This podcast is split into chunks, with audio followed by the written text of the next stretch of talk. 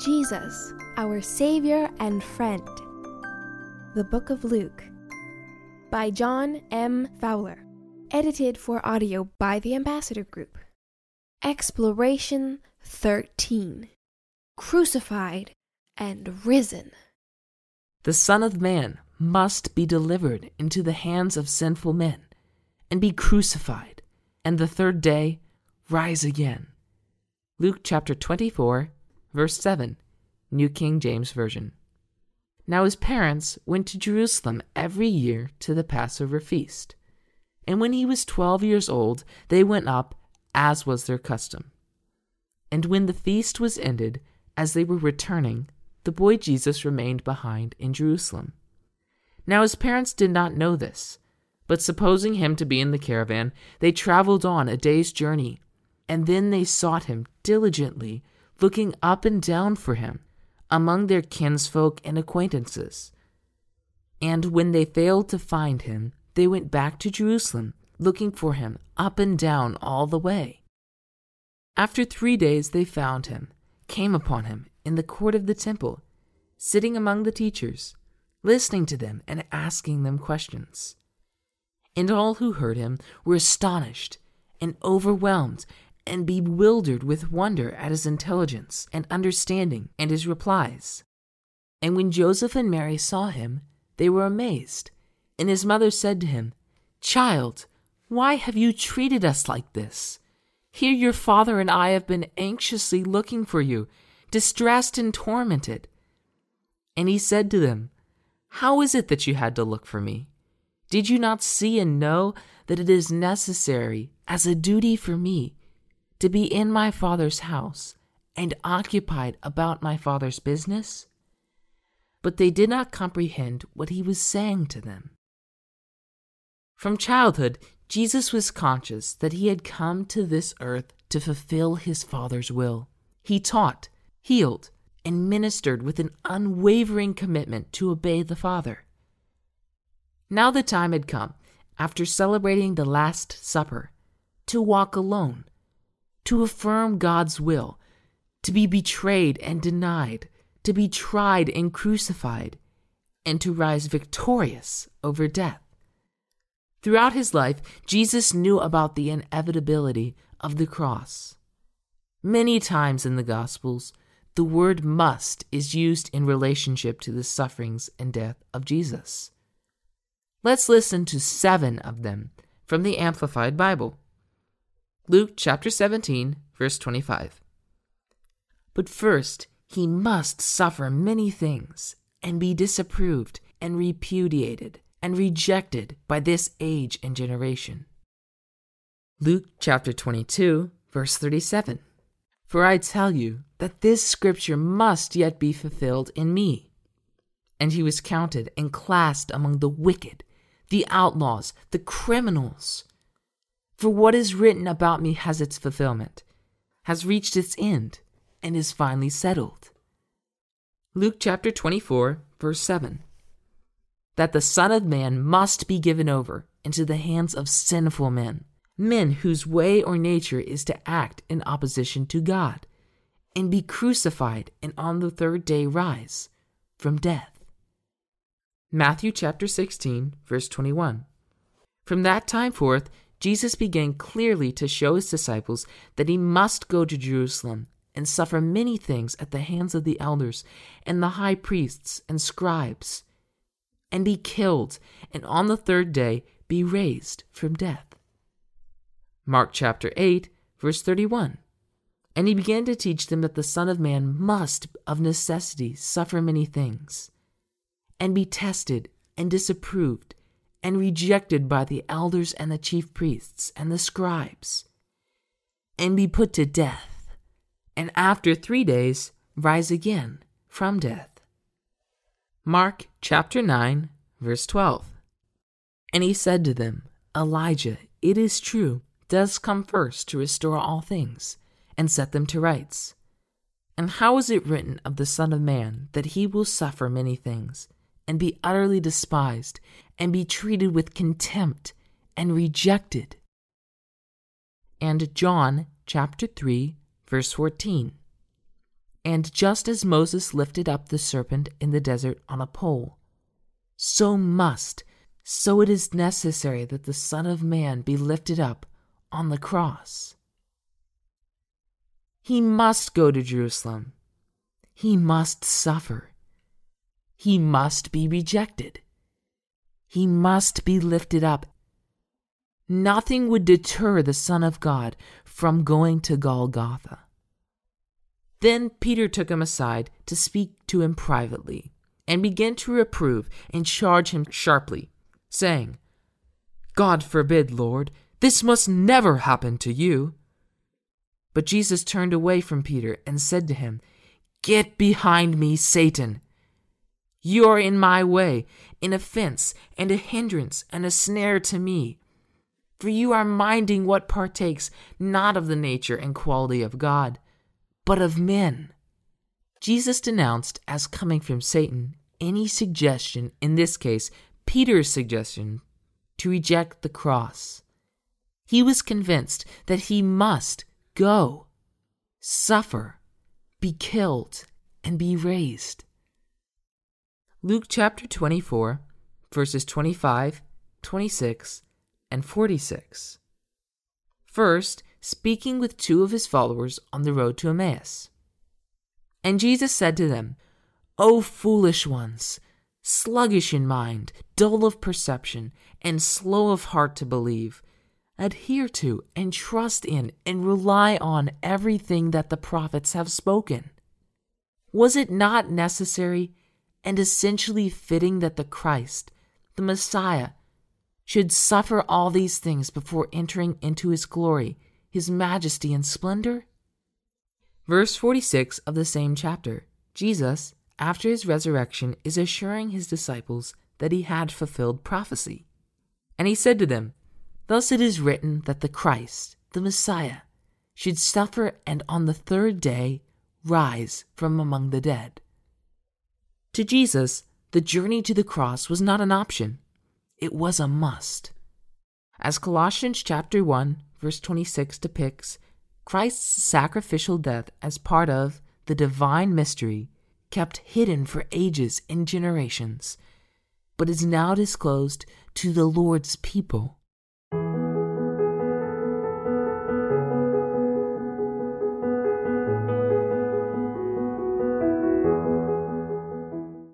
Gethsemane, the fearsome struggle. At the dawn of history, God created Adam and Eve and placed them in a beautiful garden, blessed with all that they needed for a life of joy. Soon, something extraordinary happened. Satan appeared. The sad story is told in Genesis chapter 3. He tempted the first couple and then plunged the young earth into a mighty controversy between good and evil, between God and Satan. In Eden, the world was plunged into the disaster of sin. Eden saw the tragic triumph of self asserting itself against God. Now, in God's own time, another garden became a mighty battleground where the war between truth and falsehood, between righteousness and sin, and between God's plan for human salvation and Satan's goal for human destruction raged. In Gethsemane, the world's ultimate victory was assured. Gethsemane showed self surrendering itself to God and revealing the victory over sin. Compare what happened in Eden with what happened in Gethsemane. What was the big difference in what happened in both gardens? Genesis chapter 3, verses 1 through 6. The Garden of Eden. Now the serpent was more subtle and crafty than any living creature of the field which the Lord God had made. And he, Satan, said to the woman, Can it really be that God has said, You shall not eat from the tree of the garden? And the woman said to the serpent, We may eat the fruit from the trees of the garden except the fruit from the tree which is in the middle of the garden. God has said, You shall not eat of it, neither shall you touch it, lest you die. But the serpent said to the woman, You shall not surely die. For God knows that in the day you eat of it, your eyes will be opened, and you will be like God, knowing the difference between good and evil, and blessing and calamity. And when the woman saw that the tree was good, suitable, pleasant for food, and that it was delightful to look at, and a tree to be desired in order to make one wise, she took of its fruit and ate, and she gave some also to her husband, and he ate. The Garden of Gethsemane. Here is how Luke chapter 22, verses 39 through 46, portrays the battle in Gethsemane. And he came out and went, as was his habit, to the Mount of Olives. And the disciples also followed him. And when he came to the place, he said to them, Pray that you may not at all enter into temptation. And he withdrew from them about a stone's throw, and knelt down and prayed, saying, Father, if you are willing, remove this cup from me. Yet not my will, but always yours be done. And there appeared to him an angel from heaven, strengthening him in spirit. And being in agony of mind, he prayed all the more earnestly and intently, and his sweat became like great clots of blood dropping down upon the ground. And when he got up from prayer, he came to the disciples and found them sleeping from grief. And he said to them, Why do you sleep? Get up and pray that you may not enter at all into temptation. Gethsemane stands for two crucial things. First, for a most vicious attempt of Satan to derail Jesus from God's mission and purpose. Next, for the noblest example of reliance on God's strength to accomplish His will and purpose. Gethsemane shows that however strong the battle is and however weak the self is, victory is certain to those who have experienced the strength of prayer. As Jesus so famously prayed, Nevertheless, not my will, but yours be done. Luke chapter 22, verse 42, New King James Version. All the hosts of Satan were arraigned against Jesus. The disciples, whom he loved so much, were numb to his suffering. Drops of blood were falling drop by drop. The betrayer's kiss was just a breath away. And the priests and the temple guards were about to pounce. Yet, Jesus showed us that prayer and submission to God's will give the needed strength to the soul to bear life's great burdens. Next time you are severely tempted, how can you have the kind of experience Jesus had in Gethsemane, as opposed to what Adam and Eve had in Eden? What is the crucial factor that makes all the difference between them?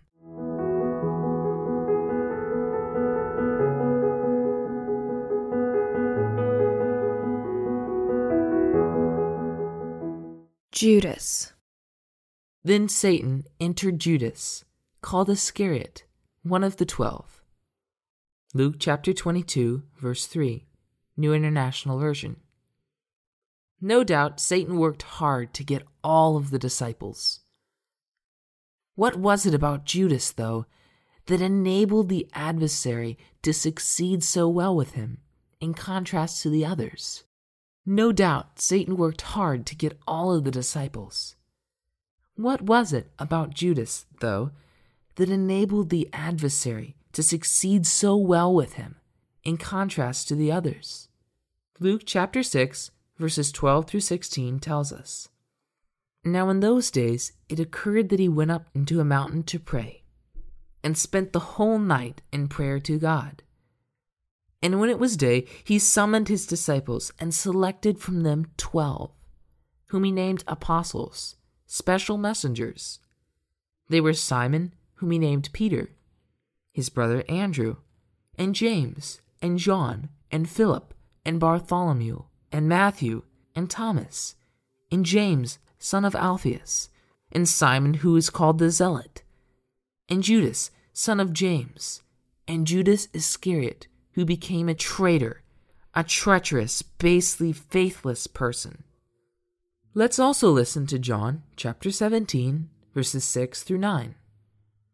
I have manifested your name. I have revealed your very self, your real self, to the people whom you have given me out of the world. They were yours, and you gave them to me, and they have obeyed and kept your word. Now, at last, they know and understand that all you have given me belongs to you. It is really and truly yours. For the uttered words that you gave me, I have given them, and they have received and accepted them, and have come to know positively and in reality, to believe with absolute assurance that I came forth from your presence, and they have believed and are convinced that you did send me. I am praying for them. I am not praying, requesting for the world, but for those you have given me, for they belong to you. Luke tells how Jesus prayed alone all night in the mountains before he chose his disciples, and Jesus believed that the twelve were God's gift to him. Was Judas really an answer to prayer? How are we to understand what is going on here other than that even in Judas's betrayal and apostasy, God's purpose was to be fulfilled? 2 Corinthians chapter 13 verse 8. Paul the apostle says, "For we can do nothing against the truth, not serve any party or personal interest, but only for the truth, which is the gospel." Judas, who had so much potential, who could have been another Paul, instead went in a completely wrong direction. What could have been a Gethsemane experience for him was instead like the fall in Eden. He had fostered the evil spirit of avarice until it had become the ruling motive of his life. The love of mammon overbalanced his love for Christ. Those are the words of Ellen G. White in her book, The Desire of Ages, page 716. When Jesus fed the 5,000 with five loaves and two fish, Luke chapter 9, verses 10 through 17, Judas was the first to grasp the political value of the miracle and set on foot the project to take Christ by force and make him king. The Desire of Ages, pages 718 and 719. But Jesus denounced the attempt, and there began Judas's disenchantment. His hopes were high, his disappointment was bitter. The Desire of Ages, page 719. Obviously, Judas, as did others, believed that Jesus would use his extraordinary powers to establish a worldly kingdom, and Judas clearly had wanted a place in that kingdom. How tragic. His desire for a place in a temporal kingdom that never came caused him to lose a place in an eternal kingdom that was sure to come. Another time, when a devout follower of Jesus chose to anoint his feet with a costly ointment, Judas decried her act as an economic waste. John chapter 12, verses 1 through 8. All Judas could see was money, and his love of money overshadowed his love of Jesus. This fixation with money and power led Judas to put a price tag on the priceless gift of heaven. Matthew chapter 26, verse 15. From then on, Satan entered Judas. Luke chapter 22, verse 3, New King James Version. And Judas became a lost soul. There is nothing wrong with status, power, or money. The problem comes when these things, or anything, overshadow our faithfulness to God. Why is it always important to take stock of ourselves so that we don't become as self deceived as was Judas.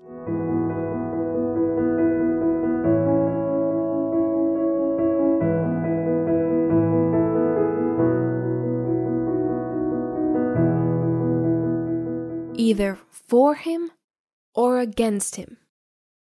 For all else that it entails, the cross is also the great divider of history, the divider between faith and unbelief, between betrayal and acceptance, and between eternal life and death. There is no middle ground for any human being concerning the cross. In the end, we are on either one side or the other. He who is not with me is against me, and he who does not gather with me scatters abroad. Matthew chapter 12, verse 30, New King James Version. Strong words, and they can make us a bit uncomfortable. But Jesus is simply expressing what is real and what the truth entails for those who are immersed in the great controversy between Christ and Satan. We are with Jesus or with Satan. Yes, it's that stark. Let's consider four examples of people's reaction to Jesus. The Bible passages will be read from the Amplified Bible. What lessons do you learn from their examples that can help you in your own relationship to God and how you relate to the cross? The Sanhedrin, Luke chapter 22, verse 53. When I was with you day after day in the temple enclosure, you did not stretch forth your hands against me, but this is your hour, and the power which darkness gives you has its way. What mistakes did these people make? Why did they make them? And how can you protect yourself from doing something similar concerning how they viewed Jesus? Pilate, Luke chapter 23, verses 1 through 7, and verses 13 through 25. Then the whole assembly of them got up and conducted Jesus before Pilate. And they began to accuse him, asserting, We found this man perverting, misleading, corrupting, and turning away our nation, and forbidding to pay tribute to Caesar, saying that he himself is Christ, the Messiah the anointed one, a king. So Pilate asked him, Are you the king of the Jews? And he answered him, It is just as you say, I am. And Pilate said to the chief priests and the throngs, I find no guilt or crime in this man. But they were urgent and emphatic, saying, He stirs up and excites the people, teaching throughout all Judea from Galilee, where he began, even to this place. Upon hearing this, Pilate asked whether the man was a Galilean. And when he found out certainly that he belonged to Herod's jurisdiction, he sent him up to Herod, a higher authority, who was also in Jerusalem in those days. Verse 13 Pilate then called together the chief priests and the rulers and the people, and said to them, you brought this man before me as one who is perverting and misleading and turning away and corrupting the people. And behold, after examining him before you, I have not found any offense, crime, or guilt in this man in regard to your accusations against him. No, nor indeed did Herod, for he sent him back to us. Behold, he has done nothing deserving of death. I will therefore chastise him and deliver him amended, reformed, taught his lesson, and release him. For it was necessary for Pilate to release to them one prisoner at the feast. But they all together raised a deep cry from the depths of their throats, saying, Away with this man! Release to us Barabbas! He was a man who had been thrown into prison for raising a riot in the city and for murder once more, Pilate called to them, wishing to release Jesus. But they kept shouting out, Crucify him! Crucify him! A third time he said to them, Why? What wrong has he done? I have found no offense or crime or guilt in him, nothing deserving of death. I will therefore chastise him in order to teach him better and release him. But they were insistent and urgent, demanding with loud cries that he should be crucified. And their voices prevailed, accomplished their purpose. And Pilate gave sentence that what they asked should be done. So he released the man who had been thrown into prison for riot and murder, for whom they continued to ask. But Jesus he delivered up to be done with as they willed. What led Pilate to say, I find no fault in him, and at the same time sentence him to be crucified? What can you learn from his mistake in failing to do what he knew was right? Herod, Luke chapter 23, verses 6 through 12. Pilate asked whether the man was a Galilean. And when he found out certainly that he belonged to Herod's jurisdiction, he sent him up to Herod, a higher authority, who was also in Jerusalem in those days. Now, when Herod saw Jesus, he was exceedingly glad, for he had eagerly desired to see him for a long time because of what he had heard concerning him. And he was hoping to witness some sign, some striking evidence or spectacular performance done by him. So he asked him many questions, but he made no reply. Meanwhile, the chief priests and the scribes stood by, continuing vehemently and violently to accuse him. And Herod, with his soldiers, treated him with contempt and scoffed at and ridiculed him. Then, dressing him up in bright and gorgeous apparel, he sent him back to Pilate.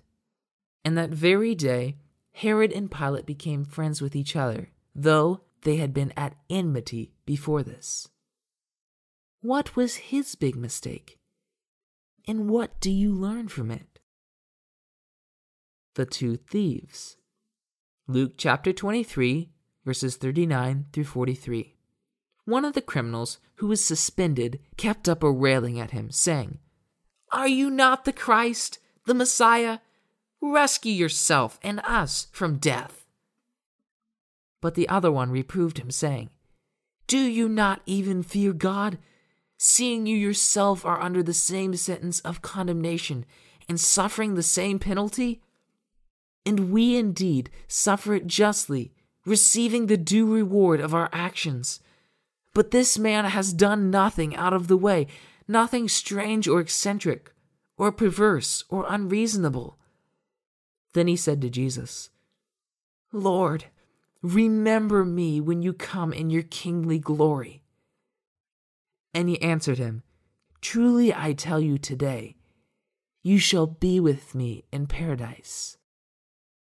Two sinners look at the same cross and have two different reactions. How does this scene reveal the either or aspect of salvation. That is, we are either on one side of the great controversy or on the other.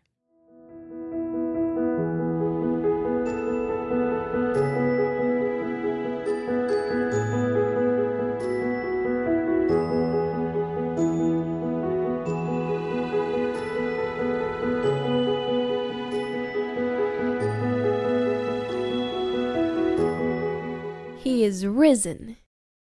Early Sunday morning, the women went to the tomb with a single purpose to complete the burial ritual. Despite the time they had spent with Jesus, they had not truly understood what was to happen. They were certainly not expecting an empty tomb or to be told by heavenly messengers, He is not here, but is risen. Luke chapter 24, verse 6. In the first few chapters of Acts alone, there are at least eight references to the resurrection of Jesus. Acts chapter 1, verse 22. From the baptism of John at the outset until the day when he was taken up from among us, one of these men must join with us and become a witness to testify to his resurrection. Acts chapter 2, verses 14 through 36. But Peter standing with the eleven, raised his voice and addressed them You Jews, and all you residents of Jerusalem, let this be explained to you so that you will know and understand. Listen closely to what I have to say. For these men are not drunk, as you imagine, for it is only the third hour, about 9 a.m., of the day.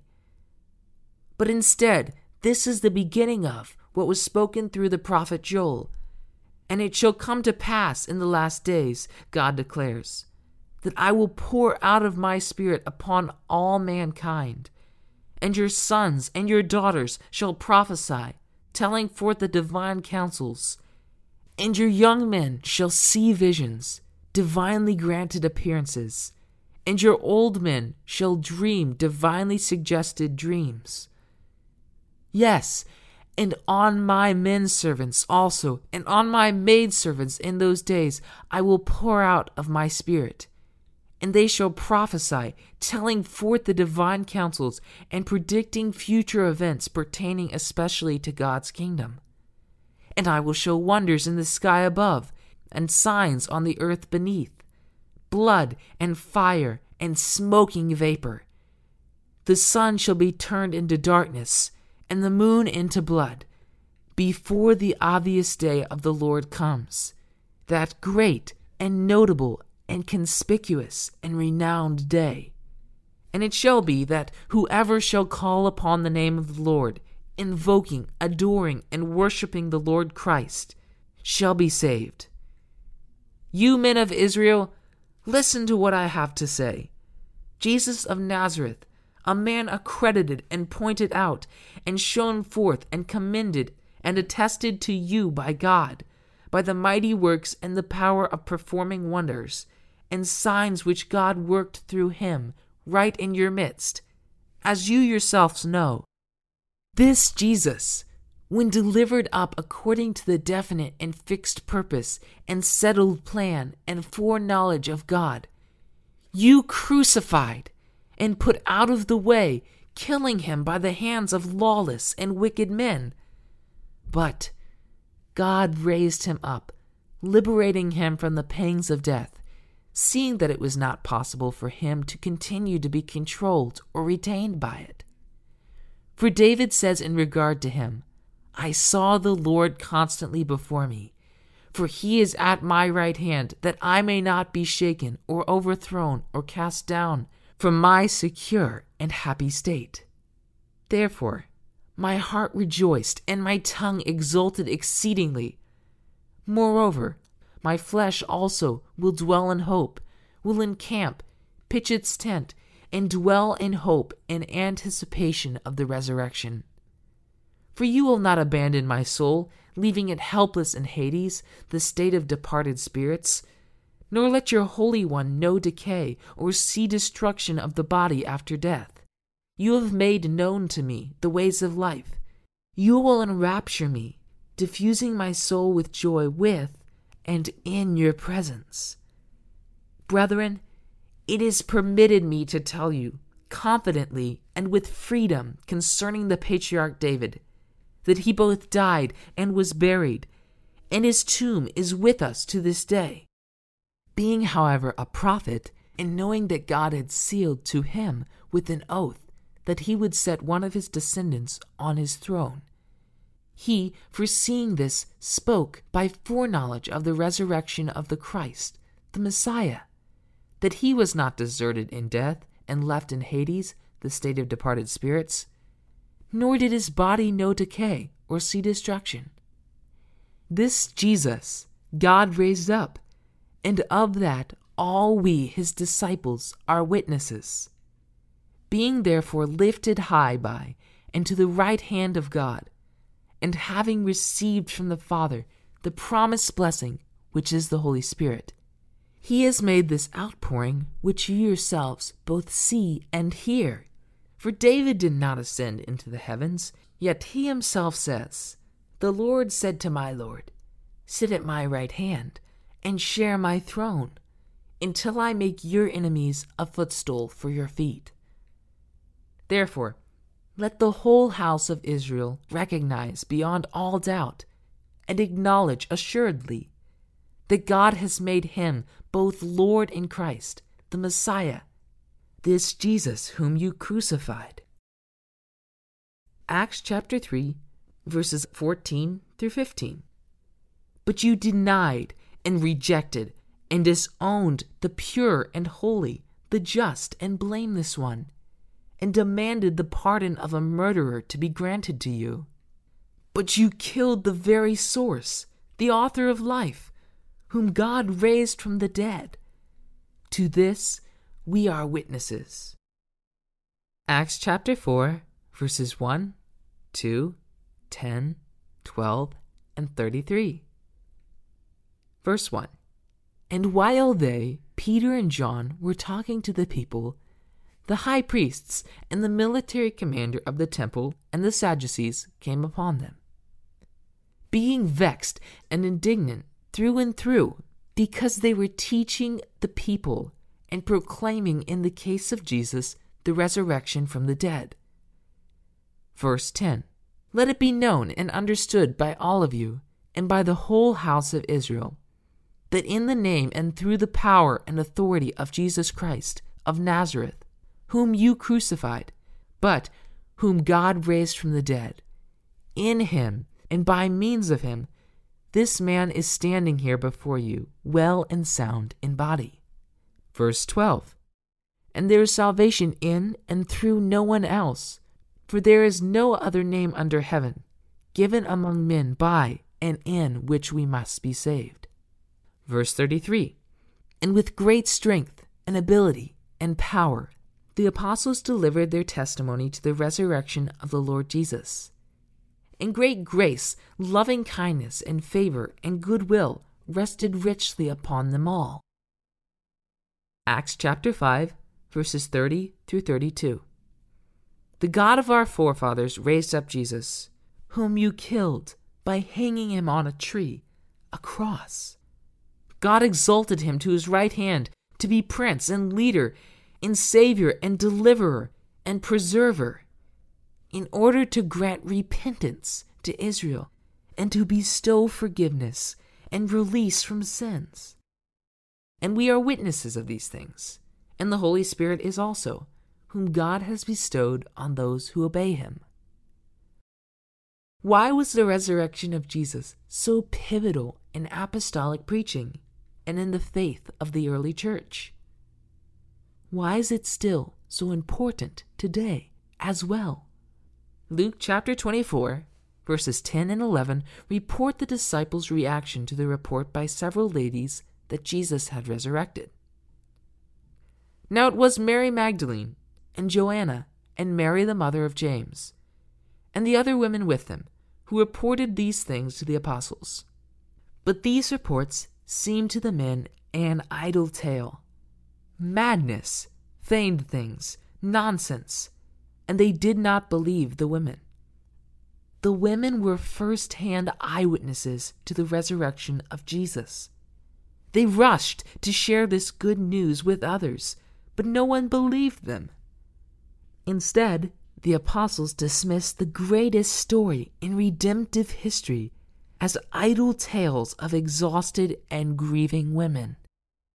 How soon they were to learn just how wrong they were.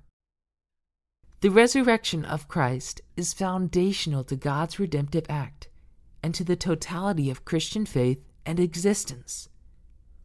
The Apostle Paul makes that very clear. If Christ is not risen, then our preaching is empty, and your faith is also empty. 1 Corinthians chapter 15, verse 14, New King James Version.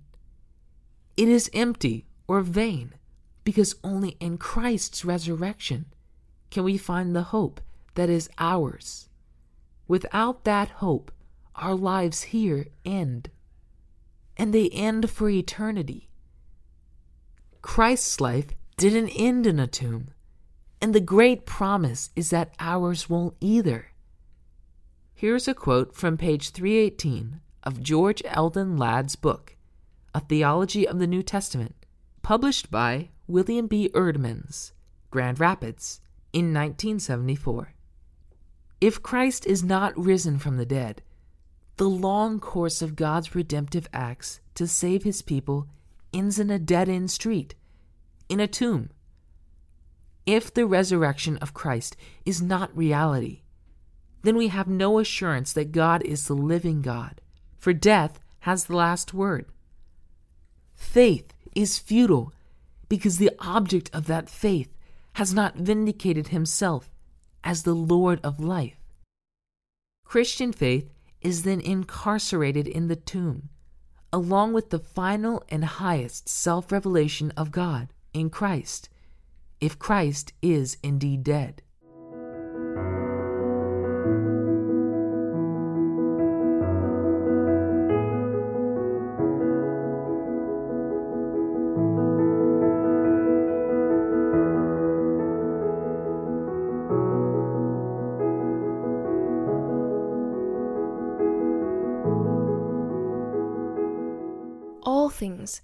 Must be fulfilled.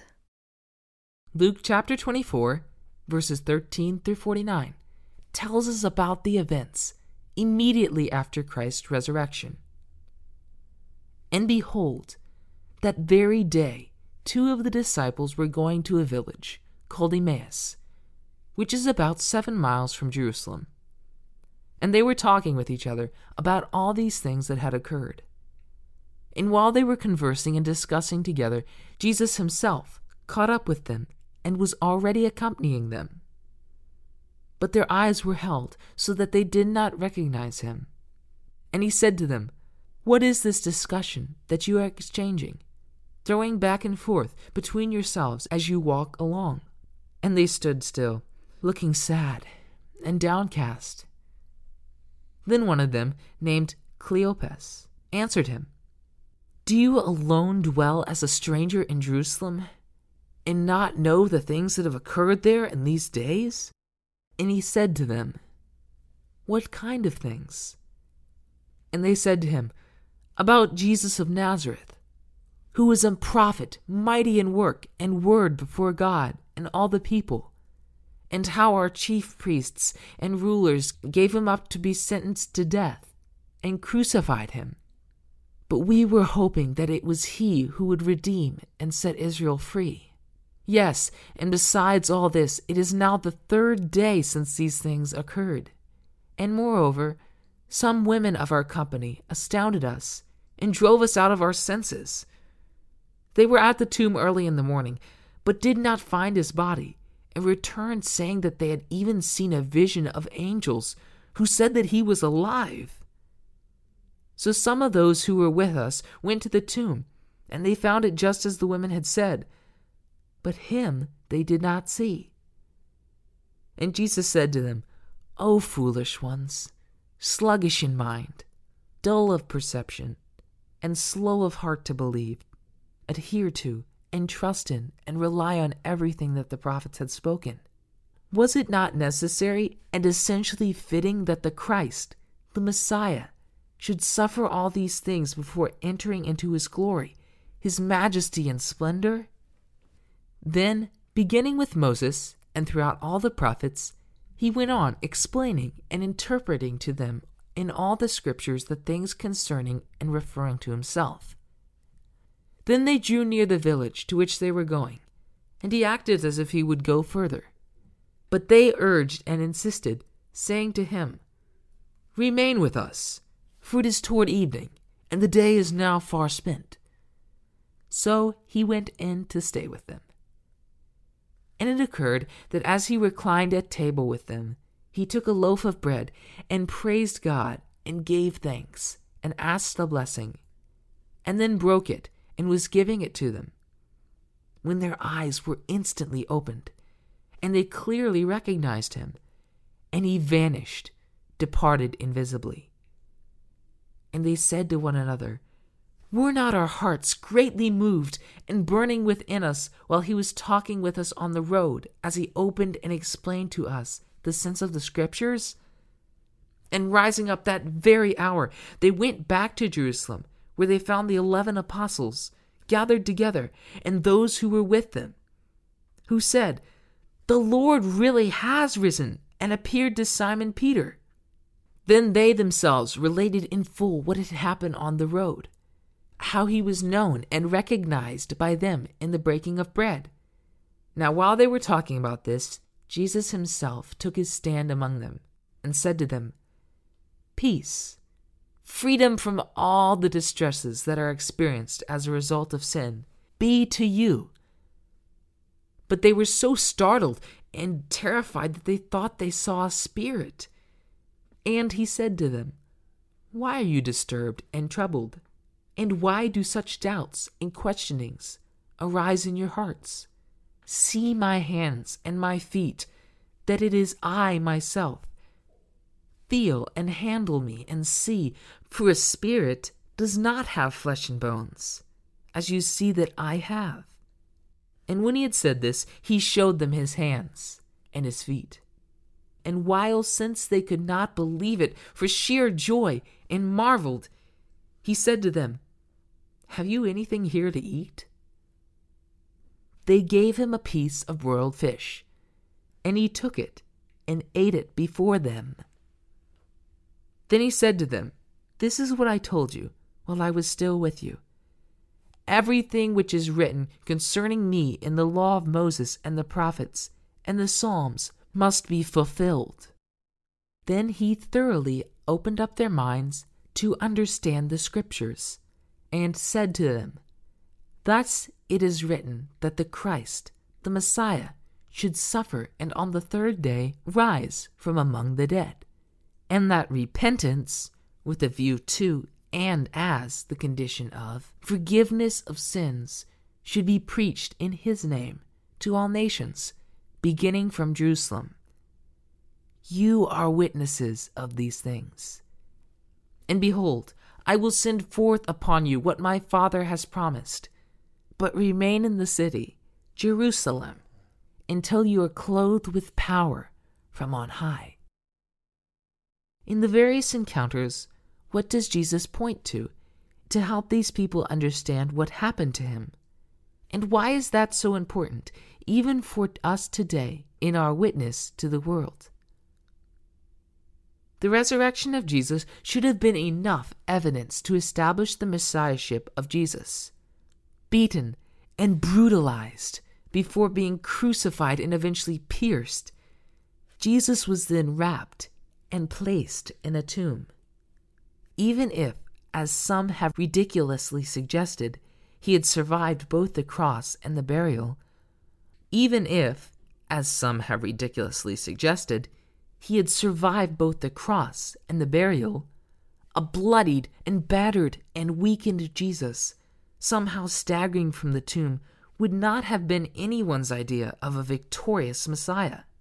Nevertheless, there Jesus was, alive and well enough to walk for at least a few miles with the two men on the road to Emmaus. And yet, even then, before revealing who he was, Jesus pointed them to the scriptures, giving them a firm biblical foundation for their faith in him. Then, when he appeared to the disciples, showed them his flesh, and ate with them, Jesus did more he pointed them to the Word of God. Thus it is written, and thus it was necessary for the Christ to suffer and to rise from the dead the third day, and that repentance and remission of sins should be preached in his name to all nations, beginning at Jerusalem. And you are witnesses of these things. Luke chapter 24, verses 46 through 48, New King James Version. Here, too, Jesus not only pointed to the scriptures, besides the evidence that he was actually alive and among them, but he used scriptures to help them understand exactly what had happened to him. Also, he directly linked his resurrection with the mission to preach the gospel to all nations. So, even with all the powerful evidence proving who Jesus was, he always pointed his followers back to the Word of God. After all, without the Word of God among us today, how would we know of our calling and mission to preach the gospel to the world? How would we even know what the gospel was? The Bible is, then, as central to us today as it was to Jesus and his disciples. How much time do you spend with the Bible? How does it impact how you live, the choices you make, and how you treat others?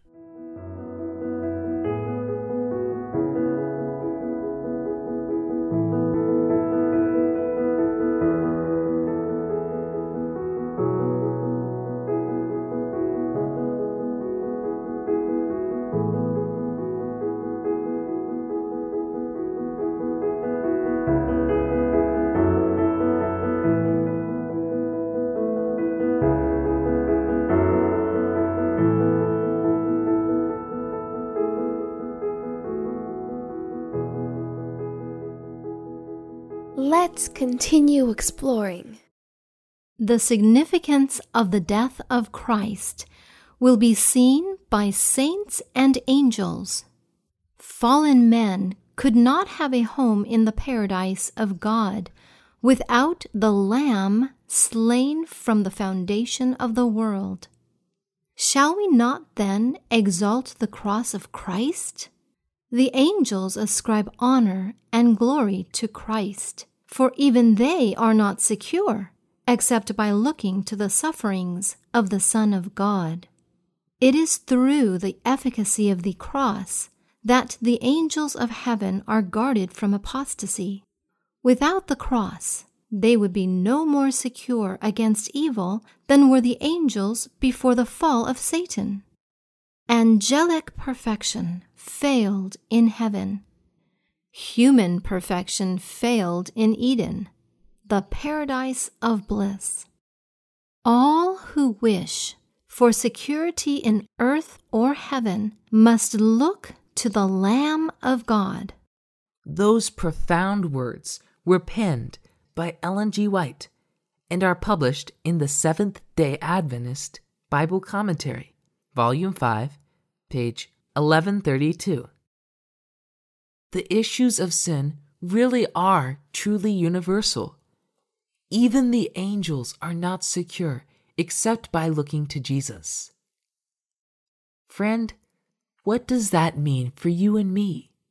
Let's exalt the cross of Christ in our lives. Here are a few more final thoughts. As Christians, we have to live by faith. That is, we have to believe in something that we can't fully prove, that we don't have direct eyewitness evidence for. Of course, people do that all the time in a lot of things. For instance, in the context of science, one author wrote, quote, In summary, we have direct evidence for a surprisingly small number of the beliefs we hold. As Christians, we have to live by faith. That is, we have to believe in something that we can't fully prove, that we don't have direct eyewitness evidence for. Of course, people do that all the time in a lot of things. For instance, in the context of science, one author wrote, quote, In summary, we have direct evidence for a surprisingly small number of the beliefs we hold.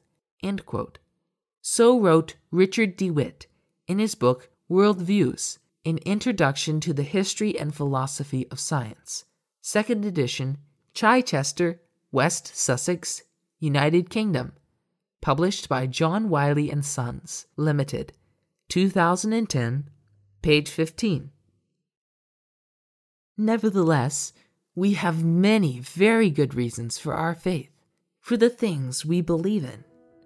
In the context of the Great Commission, for instance, Jesus said to the disciples, And this gospel of the kingdom will be preached in all the world as a witness to all the nations, and then the end will come. Matthew chapter 24, verse 14, New King James Version. Think about the time that Jesus spoke these words. How large was his following at the time? How many people had believed in him or even had any understanding of who he was and what he was going to accomplish. Think, too, about all the opposition that the early church was to face for centuries in the Roman Empire. Keeping all these facts in mind, how remarkable a prediction this statement of Jesus was, and how it can help you trust in the Word of God.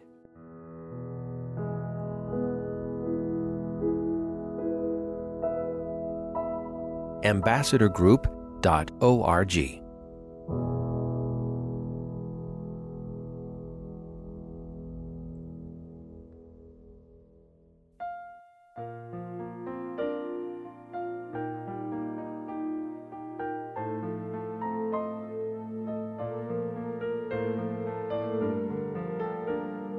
This media was brought to you by Audioverse, a website dedicated to spreading God's Word through free sermon audio and much more. If you would like to know more about Audioverse, or if you would like to listen to more sermons, please visit www.audioverse.org.